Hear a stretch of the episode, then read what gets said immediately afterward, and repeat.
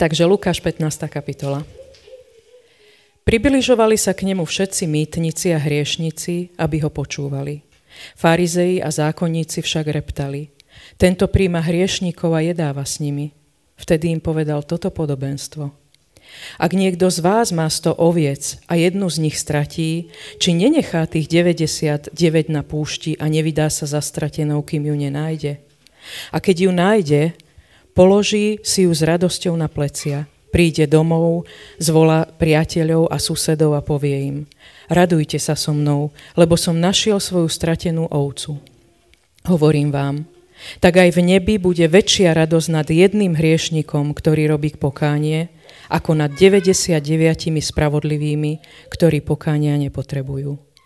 Alebo, keď má nejaká žena 10 drachiem a jednu drachmu stratí, či nezažne lampu, nevymetie a neprehľadá dôkladne dom, kým ju nenájde – keď ju nájde, zvolá priateľky a susedky a povie, radujte sa so mnou, lebo som našla stratenú drachmu. Hovorím vám, tak aj pred Božími anielmi bude radosť nad jedným hriešnikom, ktorý robí pokánie. A pokračoval. Istý človek mal dvoch synov. Mladší z nich povedal otcovi, otec, daj mi podiel z majetku, ktorý mi patrí. A otec im majetok rozdelil. Po niekoľkých dňoch si mladší syn všetko vzal, odišiel do ďalekej krajiny a tam svoj majetok hýrivým životom premárnil. Keď všetko premrhal, nastal v tej krajine veľký hlad a on začal trpieť núdzu. Išiel teda a uchylil sa u jedného obyvateľa krajiny. Ten ho poslal na svoje pole pás svine. Túžil nasýtiť sa aspoň strukmi, čo žrali svine, ale ani tie mu nikto nedal. Vstúpil do seba a povedal si, koľko nádenníkov môjho otca má chleba nazvyš a ja tu hyniem od hladu. Vstanem, pôjdem k svojmu otcovi a poviem mu, otec, zhrešil som proti nebu aj proti tebe. Nie som viac hoden volať sa tvojim synom. Príjmi ma ako jedného zo svojich nádenníkov. Vstal teda a šiel k svojmu otcovi. Ešte bol ďaleko, keď ho otec badal. Zľutoval sa nad ním, pribehol k nemu, hodil sa mu okolo krku a vyboskával ho. Syn mu povedal, otec, zhrešil som proti nebu i proti tebe, nie som viac hoden volať sa tvojim synom.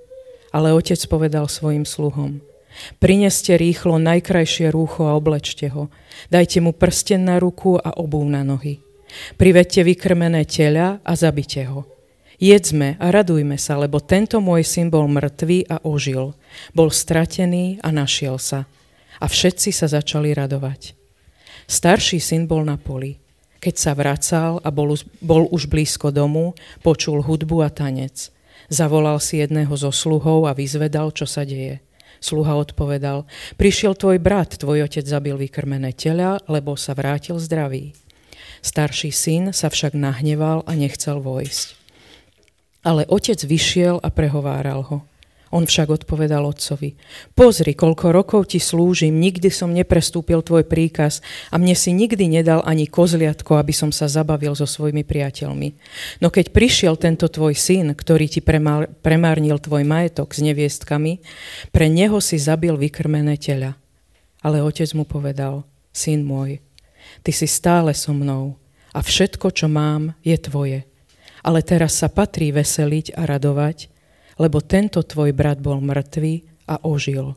Bol stratený a našiel sa.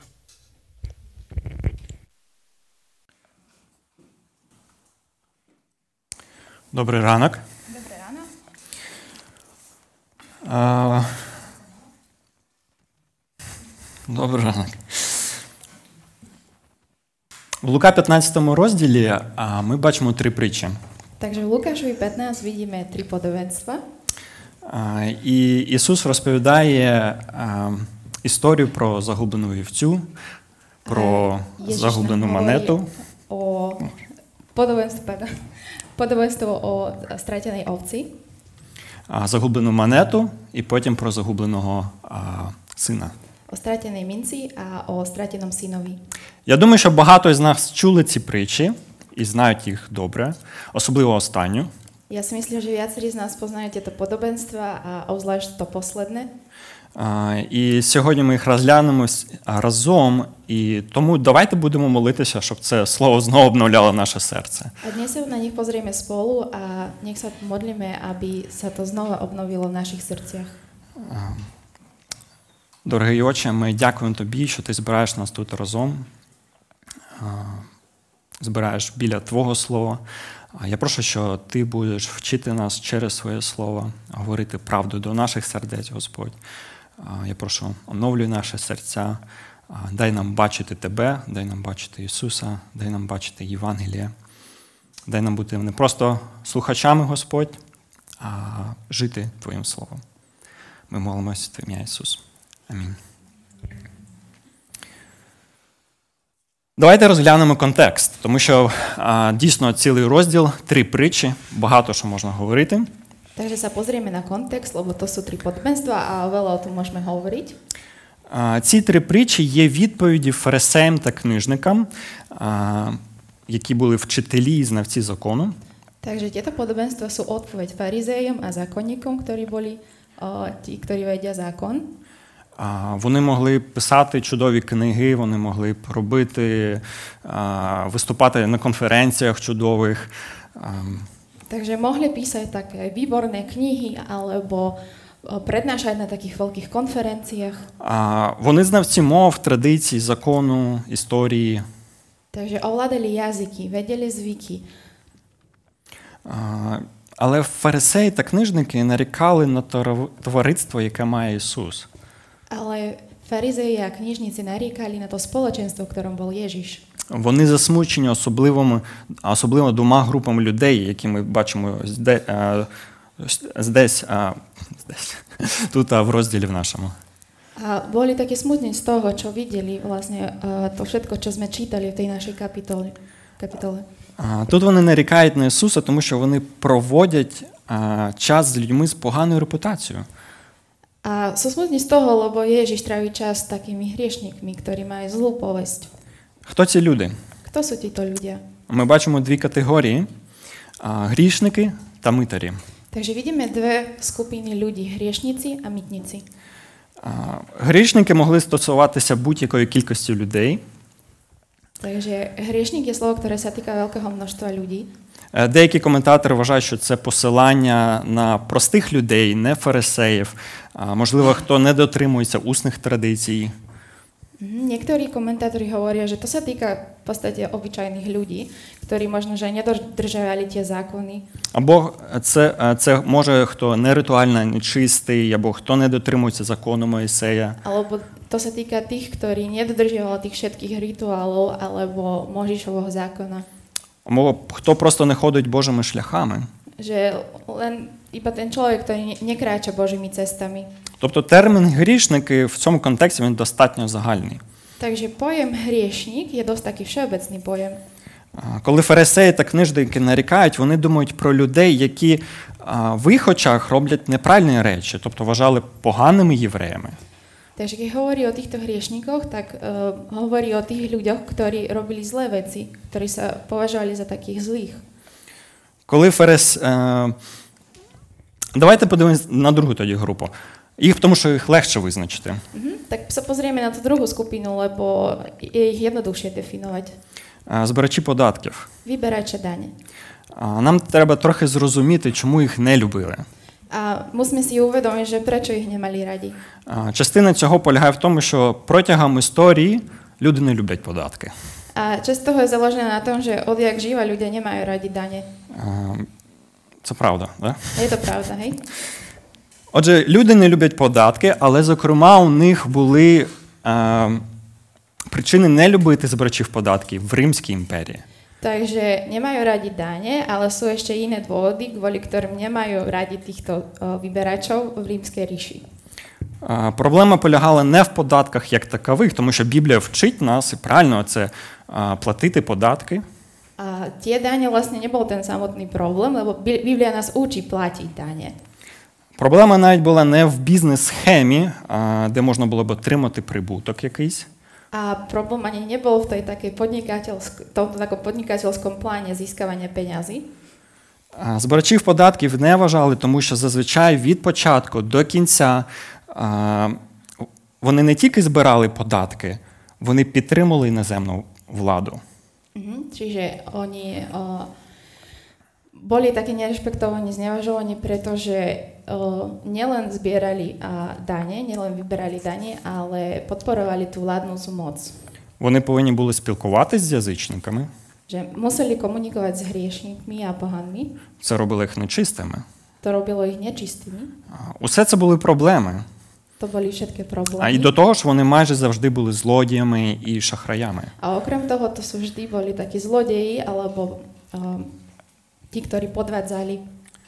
Ці люди були погані, і Ісус їв з ними, проводив з ними свій час. Toto boli zlí ľudia, ale Ježiš s nimi trávil čas. Jedol s nimi.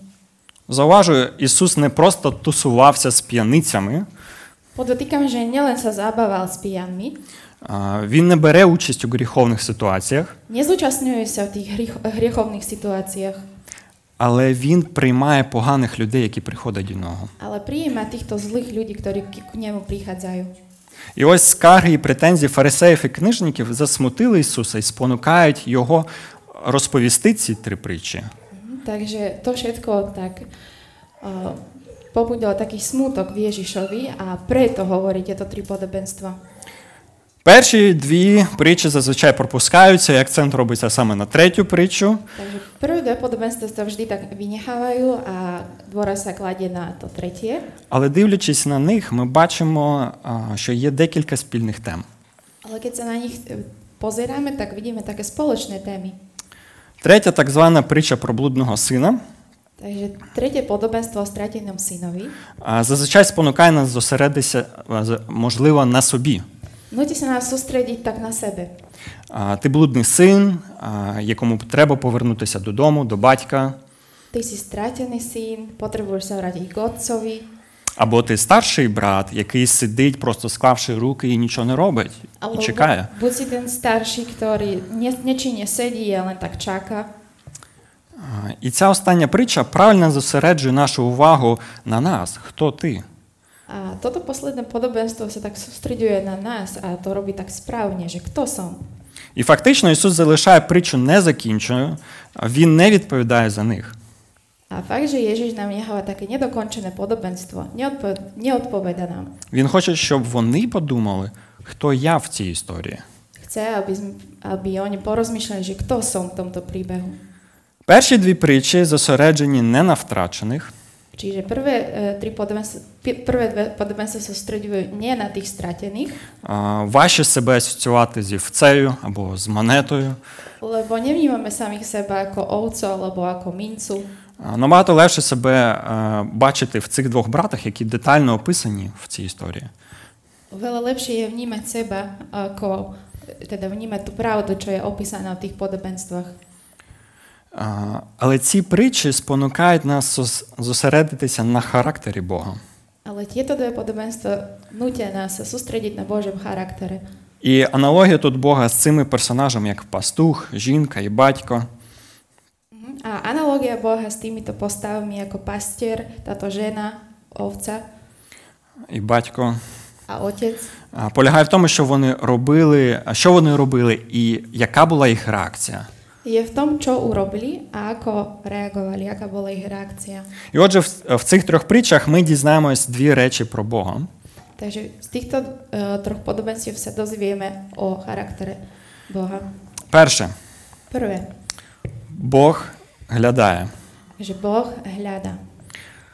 Спочатку а, Бога описують як пастуха. Takže najprv vidíme Boha ako pastiera.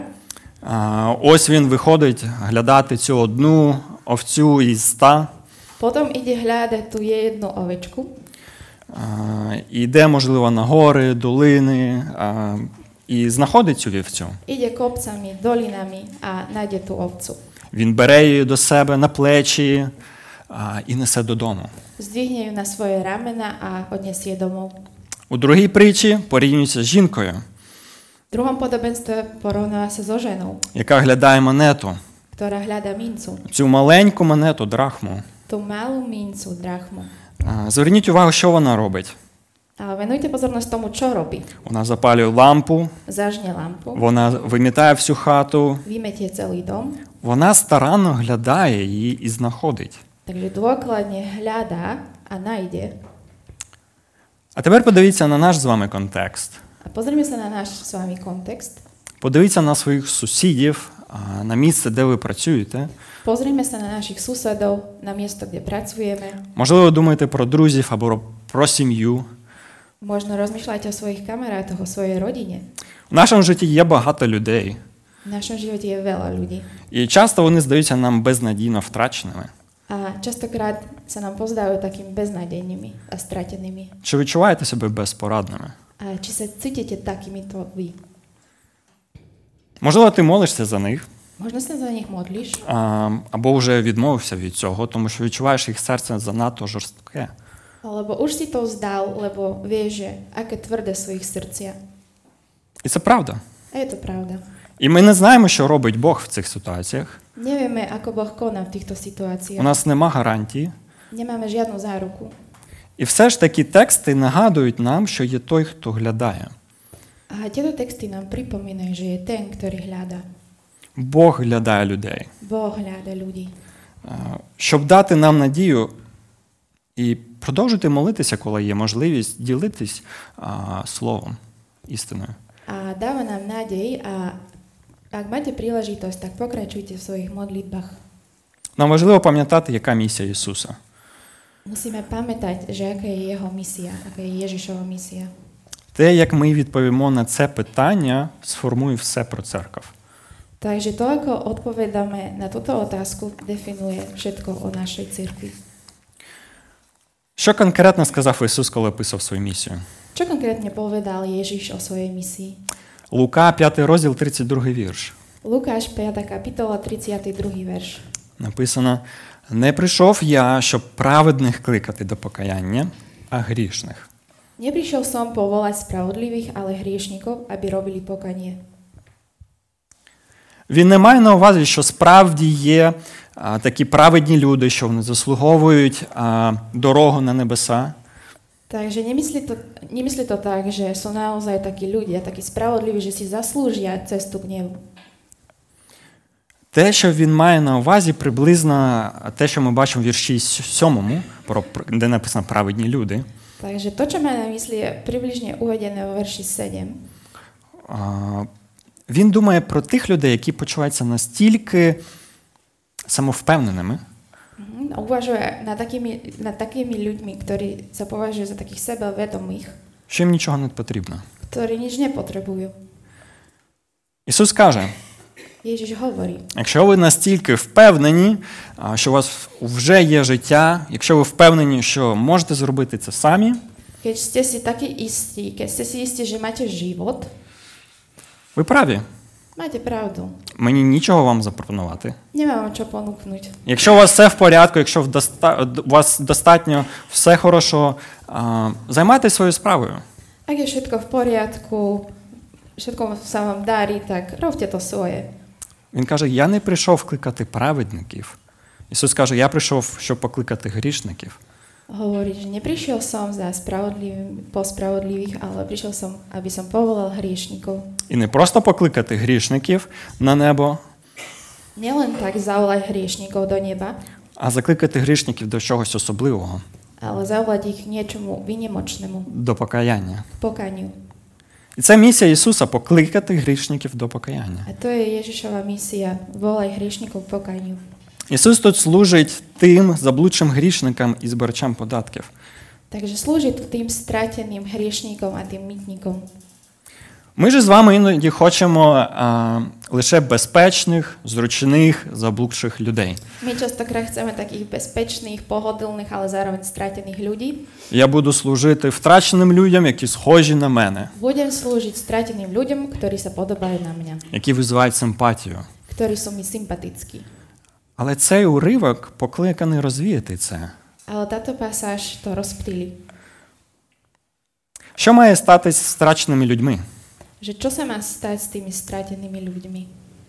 Їх треба знайти. Treba ich najprv nájsť. Чи ходили ви колись в походи? Chodili ste niekedy na túry? Ходили? Я ходив. Chodili aj ja. О, о, супер. А чи було так, що ви заб- е, заблудились? Sa, sa vám, že ste sa stratili? Ні? Один раз ми з друзями е, пішли в поход до озера. Takže raz sme sa s kamarátmi vyrazili na takú túru k jazeru е, в нашій області, в Україні. v našom kraji na Ukrajine А ми маємо пройти через такі густі, е, великі ліса. a mali sme kráčať takým hustým, veľkým lesom І було все добре. všetko bolo v poriadku. Ми мали телефони, Mali sme telefón, е, mали карту, mali sme mapu, яка була старша мене в два ktorá рази. bola staršia o 20 rokov ako ja. Е, Що могло бути не так? Čo sa mohlo stať také? А, І коли ми вже пройшли багато через той ліс, зрозуміли, що ми заблукали. Mhm, keď sme prešli tak už veľa, tak uvedomili sme si, že sme stratení. Sme sa stratili. Немає зв'язку в телефоні. Nie je sieť. І коли ми відкрили ту карту, а, через декілька хвилин з серйозними, важливими обличчями дивимось ту карту. a o pár minút sa tak pozeráme, máme. А, І через декілька хвилин ми розуміємо, що ми не знаємо, де ми. A o tých pár minút si uvedomíme, že nevieme, kde sme. Все, що ми мали, Všetko, čo sme mali, знання, досвід, засоби, vedomosti, skúsenosti, prostriedky, не могло допомогти нам знайти той вихід. nemohlo to nám pomôcť nájsť tú cestu. Сонце сідає, Slnko zapadá, темніє, sa, відчувається така вже трохи паніка. cítime takú paniku miernu. Е, І в цій ситуації нам потрібен хто- хтось, щоб знайти нас, допомогти, щоб врятувати нас. A v tejto situácii potrebujeme niekoho, kto nás zachráni, nás nájde. В нашій ситуації нас врятувала одна бабуся, яка збирала ягоди в лісі. A v našej situácii nás zachránila taká jedna babka, ktorá zbierala lesné plody. І направо направлено сказала, туди правильний takto шлях. nám povedala, že tam idete. Так було в моєму житті. Tak to bolo v mojom živote. Я заблукав, і мені потрібен Спаситель, мені потрібен був рятівник. A stratil som sa, potreboval som spasiteľa, potreboval som záchrancu. І він знайшов мене. A on ma našiel. І так було у багатьох із нас. A toto zažívali viacerí z nás. Ось чому Ісус проводив час із збирачами податків і грішниками. A to je prečo Ježiš trávil čas s hriešnikmi a mytnikmi. Це те, що Ісус показує про Бога в цих притчах. To je to, na čo Ježiš nám poukazuje v týchto podobenstvách o Bohu. Що так сильно засмутило фарисеїв і книжників, їм не сподобався цей Ісус. A to je to, čo sa tak nepáčilo im na Ježišovi, tým farizejom a zákonníkom. Але Він любить глядати грішників. Ale má rád hľadať hriešnikov. Якби Бог не глядав грішних людей, Keby Boh nehľadal hriešných ľudí, то як би хтось із нас був би знайдений? tak ako by sme sa našli? Це перше. Бог глядає грішників. Je prvé. Boh hľada hriešnikov. Але що ми побачимо спільно в цих притчах, Ale čo vidíme také spoločné v týchto podobenstvách? це радість. To je radosť. Бог радіє. Boh sa raduje. Бог глядає грішників, і Бог радіє, коли грішники знаходяться. Hľada hriešnikov a raduje sa, keď ich nájde. Подивіться на вірш 7. Pozrime sa na verš 7. Говорю вам, що так само на небі радітимуть більш за одного грішника, що кається. Hovorím vám, tak aj v nebi bude väčší, väčšia radosť nad jedným hriešnikom, ktorý robí pokanie. Вірш 9. Vo verši 9. Радійте зо мною, бо знайшла я загублену драхму. Sa so mnou, lebo som našla stratenú drachmu. І в самому кінці вірш 32. Ale Вес- úplne na konci, vo verši 32, Веселитись та тішитись треба було, бо цей брат твій був мертвий і ожив, був пропав і знайшовся. ale teraz sa patrí veseliť a radovať, lebo tento tvoj brat bol mŕtvý a ožil, bol stratený a našiel sa. Бог радіє, зауважте, в цих притчах радість вона публічна. Sa raduje a všimnite si, že táto radosť je vždy verejná radosť. Це природа справжньої радості. В неї хочеться поділитися з іншими. To je vlastnosť skutočnej radosti a chcete sa o ňu vždy podeliť s ostatnými. І знову і знову ця радість через грішників, які каються. A znova a znova táto radosť kvôli tým hriešnikom, ktorí činia pokanie. Ісус не просто закликає грішників, а, кажучи, Ježiš nielen volá hriešnikov, hovoriac, а, ви відчуваєте себе погано?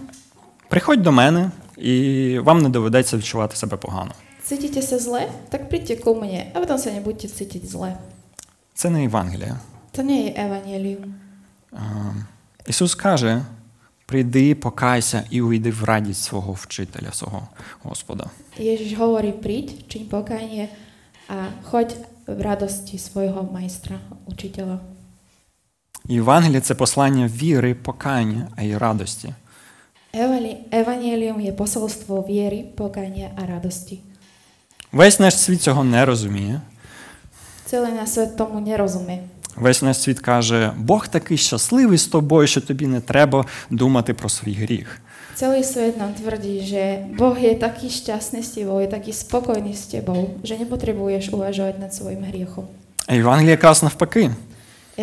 Evangelium je práve naopak. Бог був би такий радий, що на небесах відбувся парад, якби ви побачили свій гріх, визнали свій гріх і покаялись своєму гріху. Takže keby ste si uvedomili svoj hriech, keby ste si ho vyznali, činili pokanie, tak Boh by bol z toho taký radosný, potešený, že by sa v nebi konala slávnosť. Отже, до чого призводить відповідь у кожному випадку покаяння? Takže k čomu vlastne vedie tá odpoveď v tom pokajení? В кожному випадку це відновлення.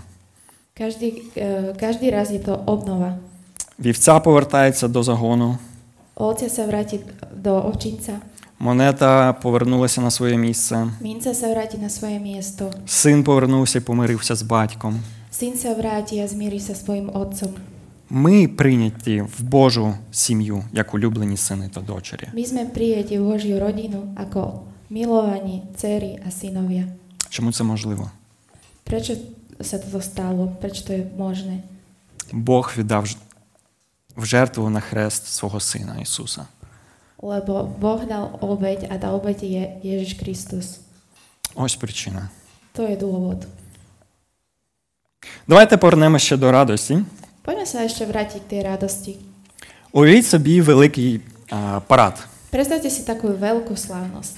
А, думаю, ви бачили такі там святкування, а, музика, оркестри, повітряні кульки, фейерверки, салюти. Дуже голосно, люди радіють, веселяться. Радість. Si myslím, že každý z nás zažíva takú slávnosť, kde je hudba, orchester, balóny, radosť, kričia všetko možné. Знаєте, в Україні давно не було парадів.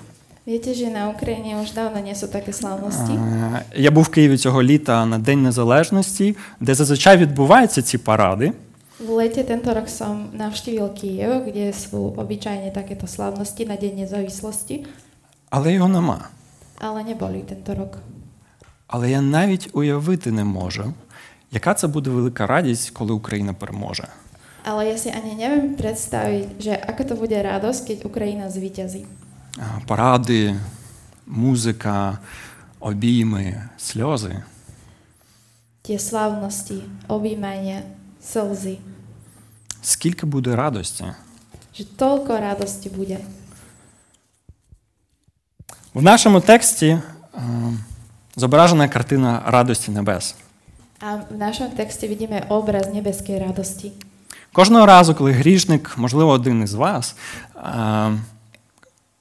можливо, хтось, за кого молитесь, кається, každý raz, keď nejaký hriešnik, niekto z vás, alebo ten, za koho sa modlíte, činí pokanie, це ніби Бог і всі ангели свято, радімо.